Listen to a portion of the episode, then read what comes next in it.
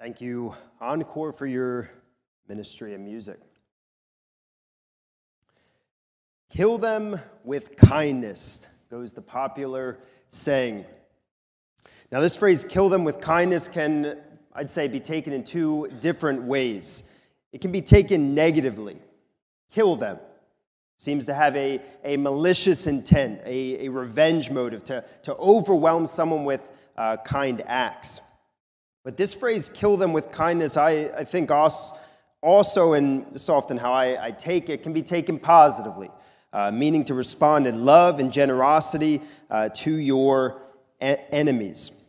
And I'd like for us as we begin our, our message tonight to, to consider this latter uh, way of, of thinking about this phrase, kill them with kindness. I'd ask us to consider how often is this your response? How often do you respond in kindness to those that hurt you? How often do you seek to help those that offend you? How often do you reach out to someone who has just treated you uh, poorly?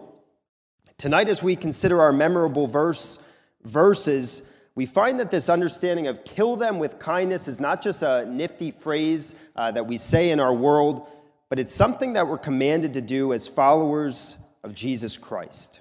We learn and we are reminded tonight of how we are called to treat our enemies as Christians. So that will be our theme for our memorable verses this evening. We learn and are reminded of how we are called to treat our enemies as Christians. And our memorable verses for this evening, we have two. It's Proverbs 25, 21 through 22, and they say this If your enemy is hungry, give him bread to eat.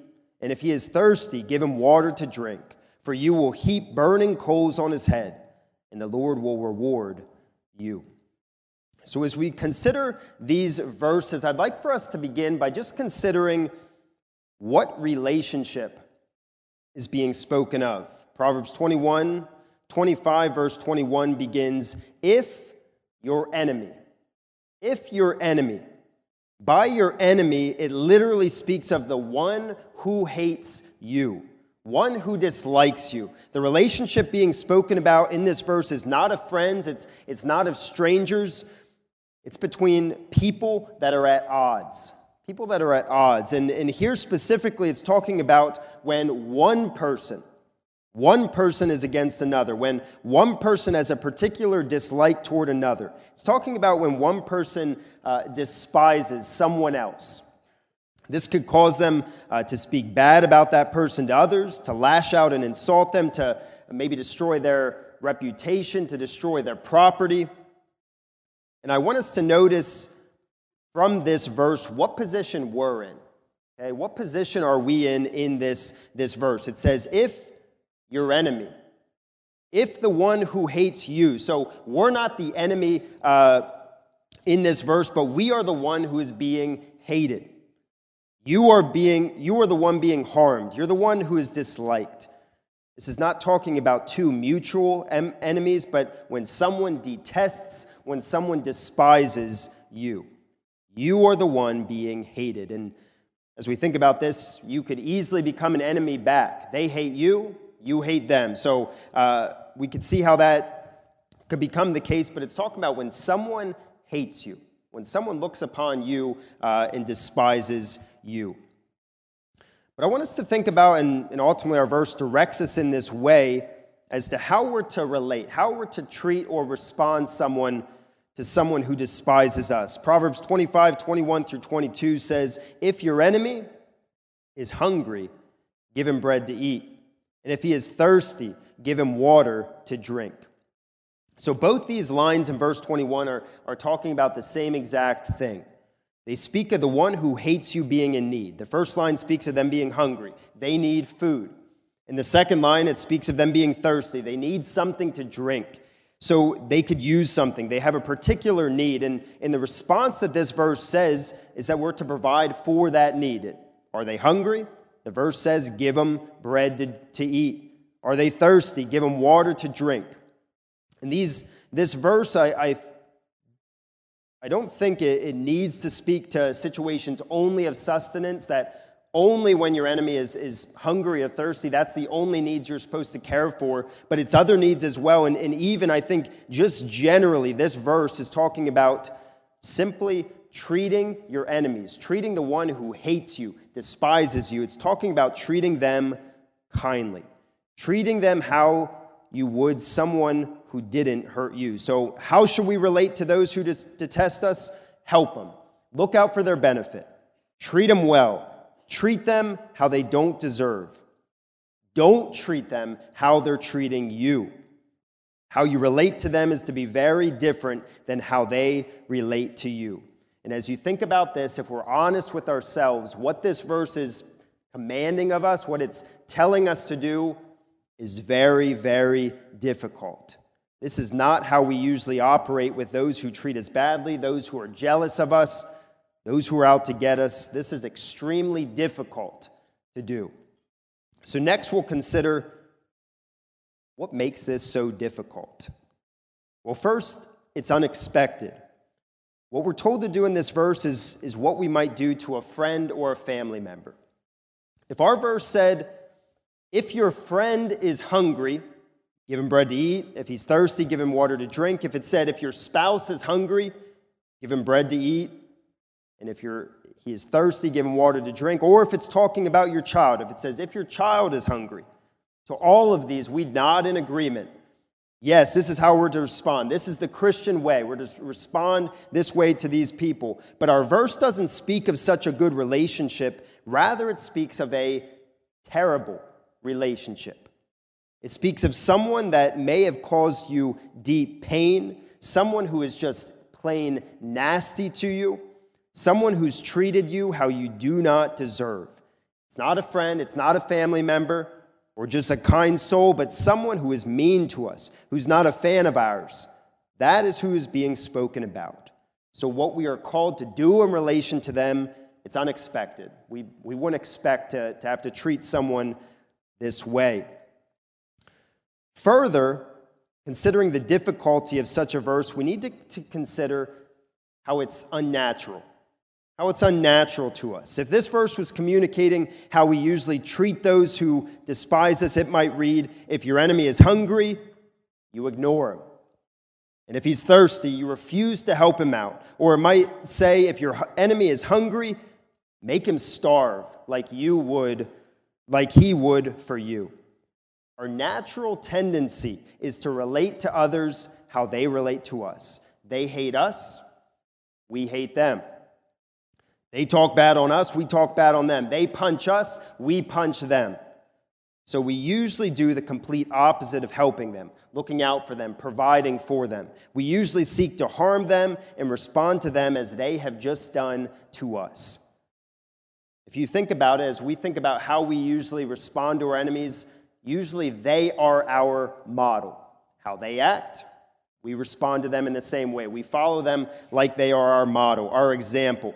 But if we go one step further in thinking about how unnatural this is to us, even if we don't seek revenge on our enemies, we don't usually get even close to what this verse is commending to us.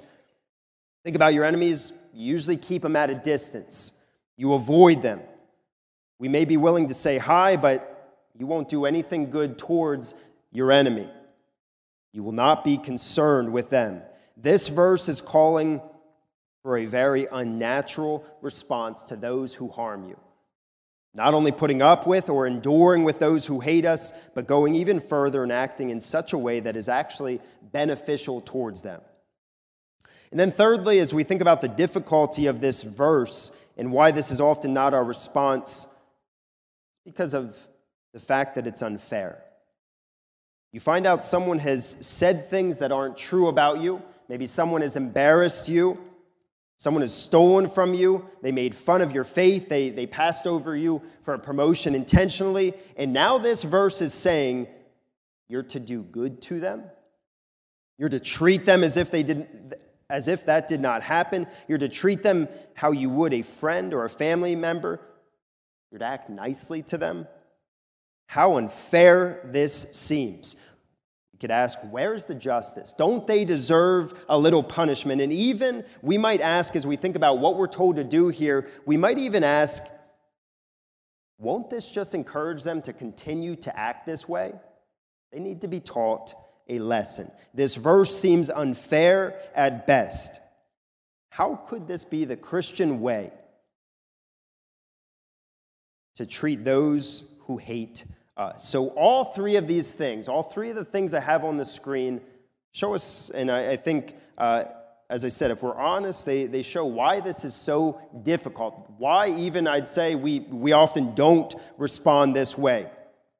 And I'd imagine as we think about this verse, uh, a lot of us in this room would say we knew this. We, we already knew this is how we are to treat our enemies. Maybe it's a new thought, but I believe for a lot of us, we knew this already. And that's why I included in the theme the word reminded. We learn and are reminded of how we are called to treat our enemies as Christians. This is a reminder. We knew this already, but I would say often we don't do this. And it's an important reminder for us as it is so difficult to live out what this verse is saying. It goes against the grain of, of how we usually live, how we normally conduct ourselves, even how we think about and, and feel about our enemies. So, the next thing we'll consider from our memorable verses is from verse 22, and that is what are the results of relating to our enemies this way? And we're given two results. In the first one, is found in verse 22, and I'll read it all together. It says, If your enemy is hungry, give him bread to eat, and if he is thirsty, give him water to drink. And then verse 22 gives us the first result. It says, For you will heap burning coals on his head. Let's talk first about what this phrase does not mean. By burning coals, it, might seem like punishment or something negative. You think about burning coals on someone's head, that, that would be painful, extremely painful and damaging. So it might seem like it's punishment. It, it may seem like giving this bread, giving this water is in some way, shape, or form uh, trying to hurt them or, or even humble them. This is, in, in, as we think about what this does not mean, this is not being done from a malicious intent whatsoever. This bread and this water, if we think about verse 21, it's, it's spoken positively. This is a good thing that you're doing. So that's what it doesn't mean. It's, it's not saying uh, that this is done in, in a malicious way or, or out to get them or, or payback. This is how the beginning, as we thought about that, that common saying, kill them with kindness, that's one of the ways you could take it. Uh, malicious intent. That even though you're doing an act of kindness, it's done to, to get back at your enemy, to jab at him, even though this is a supposedly nice thing to do. It's not the idea of this verse. But I should say, and I do think this is definitely a temptation for us. Someone shows, if someone shows to you that they're obviously not your fan, and even further, that they, they hate you, they despise you, they're out to get you, you could think to yourself, I'll show them. I'll be kind to them. I'll prove to them that they shouldn't act in this way. I'll make them look like a fool for tra- treating me this way. Rather than out of a genuine care and concern, looking out for them and helping them. That is what this verse is talking about. It's talking about not doing this for malicious intent or to get back at them, but it's talking about a genuine care and concern for the one who hates you. So if this phrase, for you will heap burning coals on his head, isn't speaking of exacting punishment or revenge, what does it mean? What does this result mean? These burning coals are a picture of regret, shame, pangs of conscience, which could lead to repentance. Treating someone who hates you kindly rather than treating them in the same way they've treated you can pile up guilt and shame upon them. That is the picture that is presented. It's not that your aim is to make them feel guilty, but rather this is what naturally or even as God works can happen, that they, they feel guilty. They, they feel shame for how they've treated you. So if you treat them how they've treated you, or even they treat you in a way and you lash out in anger, they may very well say, See, I do good to feel this way about them. But if you don't retaliate, but actually you seek to, to act kindly to them, to help them, to care for them while they're in need, what this verse is saying is they may realize how they have treated, how they have treated you has been sinful. That they were wrong to think about you this way. Maybe not after the first act of kindness, but maybe after the third or the fourth or the fifth, they realize So, the result that's given here first is a, a wonderful result. It's guilt leading to repentance, it's shame leading to a change of heart. That is what is at stake in how we relate to our enemies. Charles Bridges says this as he comments on our verse, and I, I believe it applies very uh, well to this uh, portion or, or this verse. He says, No man ever conquered his enemy's heart by revenge, but many have by love. So that is the, the first result that our, our verse gives, and it, it certainly shows that this is worth it. This is, this is worth treating your enemies in this way. And, and so does the second one. The second one, or the second result, is found in, in the last phrase of verse 22. Our verses say, If your enemy is hungry, give him bread to eat, and if he is thirsty, give him water to drink for you will heap burning coals on his head. And then it says, and the Lord will reward you. So the second result is the Lord will reward you. We usually, as we're thinking about, we usually seek revenge. We try to pay back. But what this verse is saying is that God will pay us back. We're not given specifics, and, and maybe it very well is, is connected to the, the first result that when the person does repent, that reconciliation is, is, uh, comes about, that uh, you are united with the person that once hated you. Maybe it's in some other way, but we're told that God will reward us, that we will get something from the Lord for following his commands and treating our enemies how, he's, how he is commanded.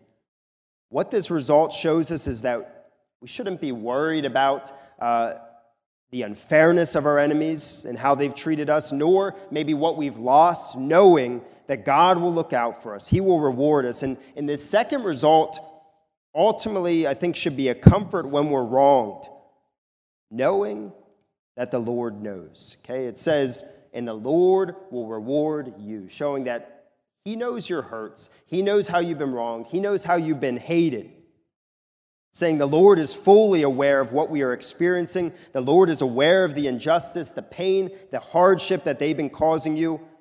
By saying the Lord will reward you shows we have a God who is fully aware of how we're hated. Even if no one else does, we don't need to make it known to them or even to others. The Lord knows, and that's enough. Something else that we see from this phrase the Lord will reward you. So we've considered our, our memorable verse. We see the command in it, we see the results that come from it, and now I want us to look at how this verse is used in the New Testament. And hopefully, uh, this will only further spur us on and, and challenge us and show us completely that this is the call of the Christian. This is how we are called to treat our enemies. And we find Proverbs 25, 21 through 22 is partially quoted in the book of Romans. And I'll read verses 19 through 21, and, and our verse is ultimately found in verse 20. It says this Beloved, never avenge yourselves, but leave it to the wrath of God. For it is written, Vengeance is mine, I will repay, says the Lord. To the contrary, if your enemy is hungry, feed him. If he's thirsty, give him something to drink. For by so doing, you will heap burning coals on his head. Do not be overcome by evil, but overcome evil with good. So, verse 19 speaks of, of not seeking to punish those who have wronged us, to not take justice into our own hands, but to leave it to God. And then verse 20, as I said, is the one that quotes our verse uh, partially. It leaves out the last phrase, but it begins it by saying, to the contrary. So it's saying, rather than punishing the one who has hurt us and sinned against us, we should actually do good to them. So it's showing us the complete opposite of um, avenging. Seeking justice for ourselves is to do what our verse, verses uh, say this evening. And then verse 21, I think, sum, sums up this response to one's enemies nicely. It says again, Do not be overcome by evil, but overcome evil with good. It's saying, Don't stoop to the evil that has been shown to you or done to you. Don't retaliate with the same wrongs that you've been wronged with but instead respond by doing good. Meet the evil done to you by doing good to them. Exactly what our memorable verses are advocating for. Romans 12, chapter 12 gives uh, some other commands that revolve around this same uh, type of thing. Romans 12, 14 says, Bless those who persecute you, bless and do not curse them. Romans 12, 17 says, Repay no one evil for evil, but give thought to do what is honorable in the sight of all. And then Romans 12, 18 says, If possible, so far as it de- depends on you, live peaceably with all.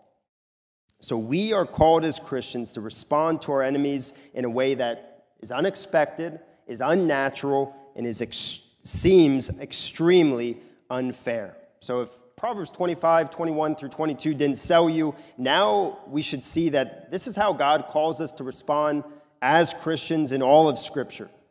He commands us to treat those who hate us and hurt us not how they've treated us, but to treat them well, do good to them look out for their benefit, and strive to live in harmony with others. So, as we think about this, and even as we think about our memorable verse, it's a command. We don't have a choice in the matter. And as we think about this, it is, it is extremely uh, easier said than done. And I think all of us know this as we think about interactions with people who hate us, who are out to get us living this out is, is a lot easier said than done. But my prayer as we, as we think about this text this evening, my prayer is that God would, would instill in us an ability and even a desire to, to really put this into practice this evening and as we go forward in our lives, to, to think about those that hate us right now and, and how we respond, uh, how we can respond to them uh, in these ways, that God would instill this uh, within us. So I'd ask you, just as we sit here, think to yourself about who is seeking to harm you. Who obviously is not your fan? Who despises you? Just think about this. Try to get someone in, in mind. And then think, additionally, think about what it would practically look like for me to provide for their needs. So maybe ways that you know they're struggling, ways that they're, they're in need. Think about how you can say a kind word to them, something that would be encouraging to them. Maybe think about a sacrifice that you could make for this person. That is what this verse takes to live it out. Realizing who, who does not like me, who just has treated me poorly and unfairly, and actually seeking to do these things to do good to them.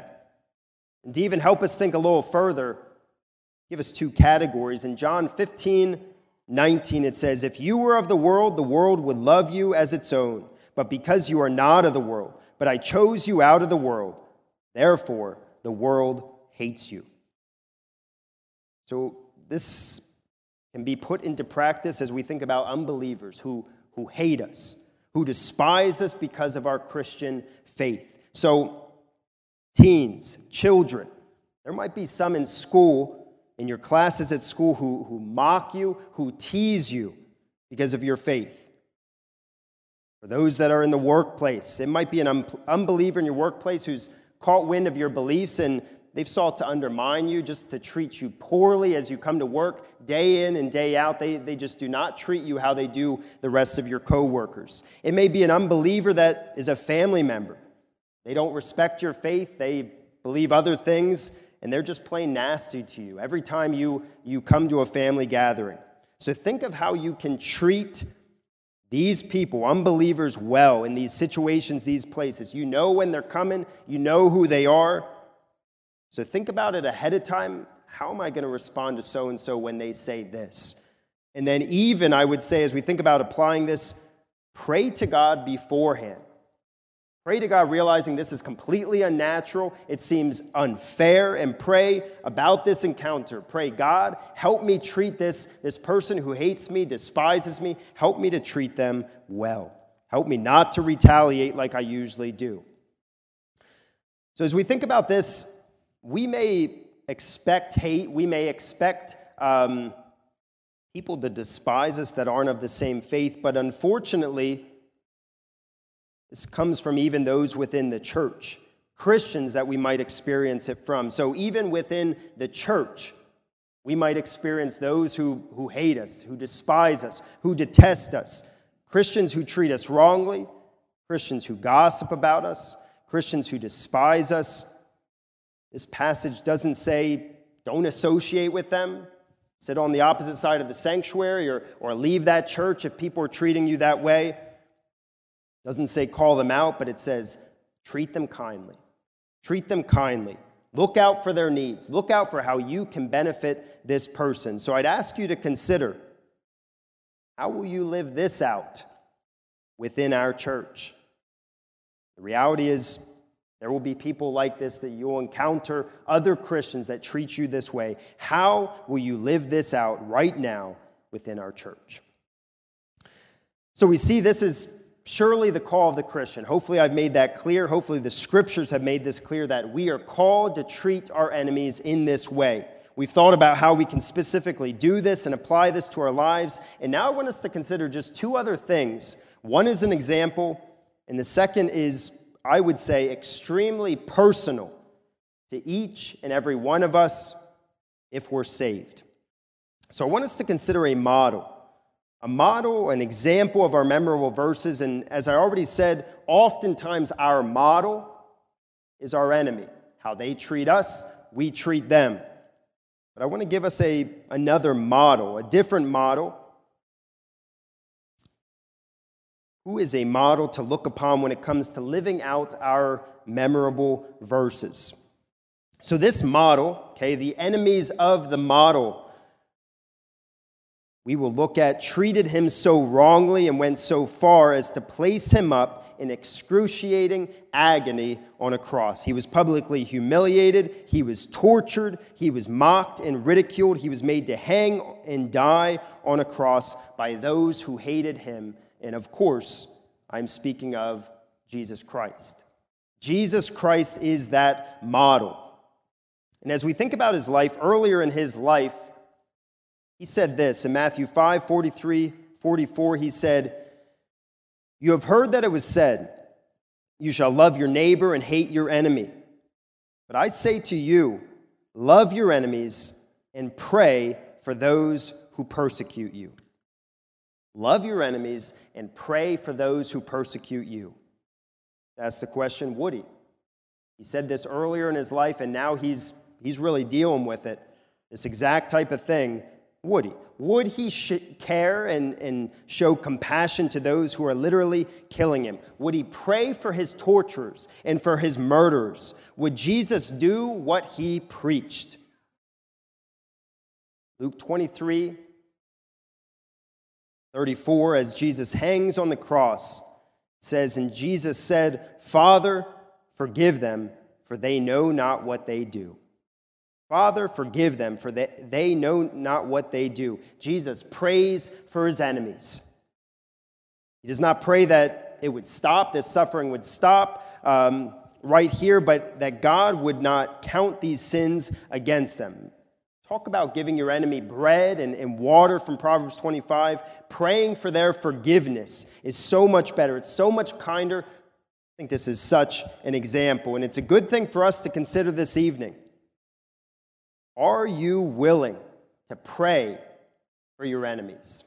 Are you willing to actively and, and to, to think about requests, think about needs, and, and pray for your enemies? Not that they would. Um, not that they would be punished, but think about things that they might be struggling with, going through in their life, physical or, or other things with their family, and praying for them, being willing to pray for your enemies. And ultimately, Jesus prayed for his enemies' salvation. Jesus should be a model as we consider how we are to relate to our enemies. He presents for us a perfect picture. And to go one step further, this model, Jesus prays for his enemies. We could ask the question were they forgiven? He says, Father, forgive them, for they know not what they do. Did God answer Jesus' prayer and, and save his enemies from their sins? Consider first the, the centurion, the military commander who was watching all that took place for Jesus. In Luke 23 47, several verses down from the one we just looked at, it says, Now when the centurion saw what had taken place, he praised God, saying, Certainly this man was innocent. And then Mark 15 39 gives us a little bit of a different thought as to what the centurion said. It says, And when the centurion who stood facing him saw that in this way he breathed his last, he said, Truly, this man was the Son of God. So it seems like there's a very real possibility that this centurion was forgiven. He was saved from his sin by his response to Jesus' death. He praises God, calls him innocent, and he calls him the Son of God. But also consider Peter. Peter in the book of Acts, he, he's preaching to several different crowds. He's, he's preaching to those who had an intricate part uh, of putting Jesus to death or were just part of the crowd.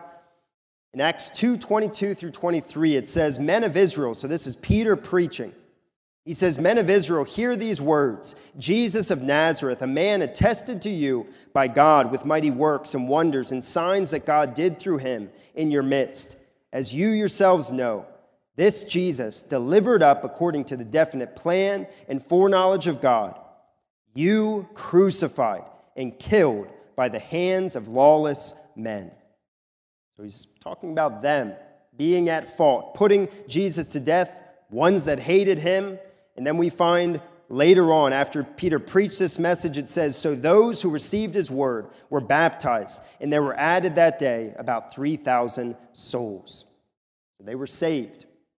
And then later in, in uh, the book of Acts, just a chapter over in Acts 3 17 through 18, again, Peter speaking, he says, And now, brothers, I know that you acted in ignorance as did also your rulers. Speaking about Christ's death, he says, But what God foretold by the mouth of all the prophets, that is, that his Christ would suffer, he thus fulfilled. And then he goes on, and he, he went on in the other sermon as well, and we find the result. In Acts 4 4, it says, But many of those who had heard the word believed, and the number of the men came to about 5,000. So the point that I'm making here is that Jesus treated his enemies with kindness. He prayed that they would be forgiven, and we see that some of them surely were. That God uses Jesus' act and he uses his prayer to bring about their salvation. might ask for us to consider and even pray towards this end how might God use your kindness and your prayers for your enemies to bring them to a saving knowledge of God? The last thing I want us to consider this is what we'll close with is how have we been treated this way? Okay, this might seem, as we think about our verse, it might seem unfair, unjust. Our enemies, they deserve punishment. They don't deserve to be treated this way. And the reality is the same would go the same would go for us. We would be in that position that we are wishing upon our enemies. We just talked about Jesus' enemies, and the reality is we were one of them. Romans 5, verses 6 through 11 makes this clear. And I want to read them through, and then we'll zero in on the part where we find we were enemies. It says this in Romans 5, starting at verse 6 For while we were still weak, at the right time Christ died for the ungodly. For one will scarcely die for a righteous person though perhaps for a good person one would dare even to die. But God shows his love for us in that while we were still sinners, Christ died for us. Since therefore we have now been justified by his blood, much more shall we be saved by him from the wrath of God. Verse 10 For if while we were enemies, we were reconciled to God by the death of his Son, much more, now that we are reconciled, shall we be saved by his life. More than that, we also rejoice in God through our Lord Jesus Christ, through whom we have now received reconciliation. So these verses say we were weak, we're also called sinners. But in verse 10, it says, For while we were enemies, while we were enemies, we were reconciled to God by the death of his Son. While we hated, while we rebelled against God, he acted in love towards us. He sacrificed himself for us. He did way more than just give us a piece of bread, give us a glass of water. He died for us. God did this for us as we hated him, as we were enemies towards him. So, talk about unfair, talk about undeserving. We are the product of being treated this way. I think this should be a motivation to turn and to pr- follow what we have in Proverbs 25, 21 through 22, as we are living examples of being helped in a marvelous way by the one we hated. So, our memorable verse, Proverbs 25, 21 through 22, says again If your enemy is hungry, give him bread to eat. And if he is thirsty, give him water to drink, for you will heap burning coals on his head and the Lord will reward you. Let's close with a word of prayer. Lord, we just thank you for this text as it addresses something that is just extremely difficult uh, for us to do as human beings, and that is to treat our enemies, treat those who hate us, who have wronged us uh, in a good way. And Lord, I pray as, as people who have been saved, people who were enemies of you, acted against you, rebelled against you, as people who have been saved by you and have been uh, treated with kindness. Lord, I pray that you would just help us to have both the ability and the desire to respond to our enemies in this way. Uh, Lord, we need the strength, even as we thought, as we uh, heard preached this morning. Lord, we need your power, we need your strength, we need uh, you working in our lives so that we're able to live differently, so that we're able to respond to our enemies different than the world uh, might, that we wouldn't retaliate or, or go uh, with how we naturally uh, would like to. Lord, give us the strength. We can't do this without you. But Lord, also, I pray this evening we would be motivated, we'd be spurred on by your example, but also by your sacrifice for us. Lord, help us in this task, help us in this calling. And Lord, I pray both with unbelievers, but also those that uh, claim to be saved, those within this church who have wronged us and uh, hate us. Lord, I pray that we would even seek to act kindly to them. Lord, help us to respond in this way to our enemies. In your name I pray. Amen. Thank you for joining us this evening, and you are dismissed.